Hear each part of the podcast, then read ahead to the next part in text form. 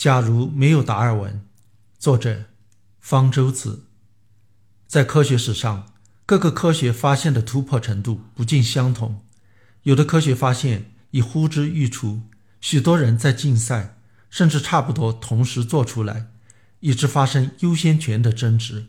也有的科学发现极为超前，刚提出时被忽略了，后来才被挖掘出来。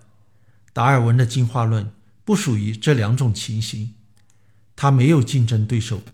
以一人之力创建进化论，也没有被忽略。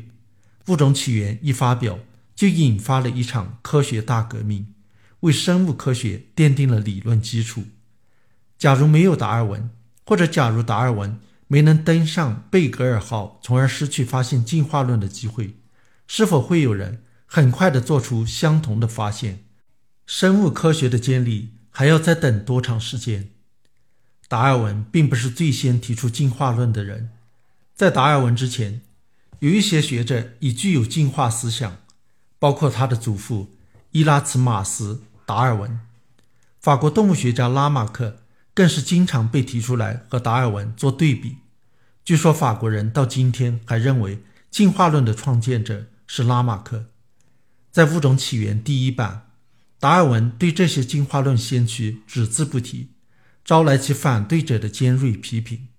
因此达尔文在《物种起源》第三版加了一篇史略，简述在《物种起源》发表之前二十多位学者有关生物进化的观点。这篇史略常被批评写得过于粗糙，不过倒没有什么遗漏。其中有些人其实是神创论者，因为个别言论与进化沾边，也被收集进去。这些先驱者大多对生物进化只有零星的见解，缺乏系统阐述，没有引起重视。拉马克第一个系统的研究生物进化，并给出了第一个进化的理论。拉马克的进化论虽然没有被忽视，却是往往被作为反面教材加以嘲笑和批驳。在他生前及死后相当一段时间内，并无人接受他的进化论。这有宗教信仰的原因，也有科学上的依据。拉马克理论中的一些观念，例如否认物种的存在，否认物种会灭绝，认为简单的生物能无中生有的自发生出来，过于落后，脱离了当时学术界的主流。达尔文第一个科学的论证了生物进化，汇集了系统分类学、生物地理学、比较解剖学、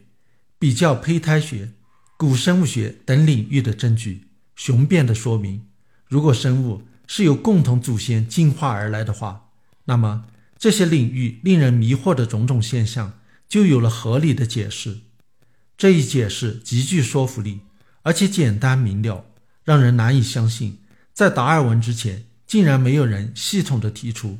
而他一旦被提出来，很快就被生物学家们所普遍接受。达尔文出世的进化证据大多是前人的发现，这种归纳工作似乎较不具有突破性。但是，如果你以为达尔文只是在给别人提出过的理论提供证据，那就大错特错了。事实上，达尔文的进化思想与前人有很大的不同。拉马克等人虽然相信生物是进化而来的，但是他们把进化过程设想成是一个不断攀升的梯子。生物从低级到高级，一步步往上爬，一直进化成位于梯子顶端的人。这种直线式的方向性的进化观念影响深远，直到现在，一般的人仍然是如此理解生物进化的。汉语当初之所以把 evolution 通译成进化，而不是更恰当的演化，也是受这一观念的影响。而达尔文则把生物进化过程。设想成一棵不断的生长分支的大树，现存的所有生物都位于这棵树的某个小分支的顶端。很难说哪一种更高级。在同时存在的生物种类之间做高低级的比较是没有意义的。进化没有预定的方向，进化树不存在一个以人类为顶端的主干，人类只是进化树上一个普普通通的分支。这个观念在当时极为新颖，在现在也还让许多人觉得无法接受。达尔文不仅揭示了生物进化的事实和模式，而且提出自然选择是生物进化的主要机制。在达尔文之前，有些学者提出过某些看上去很像自然选择的观点，经常被人视为达尔文的先驱者。而事实上，他们的观点或者与自然选择毫无关系，或者只涉及自然选择的某个方面。一般人只是简单的把自然选择当成是优胜劣汰。在达尔文之前，也的确有一些学者提出过类似的淘汰学说，但是这只是涉及了淘汰不良形态。保留最佳形态的稳定性选择，而完全没有涉及自然选择学说中最关键的部分：对优良性状的选择将会产生新的形态、新的物种。这是达尔文进化论中最富有革命性、最大胆超前的观念。从提出之日起就饱受非议，在提出之后近百年才被生物学家们普遍接受，而且还有不少人不服气。达尔文在1838年开始创建自然选择学说，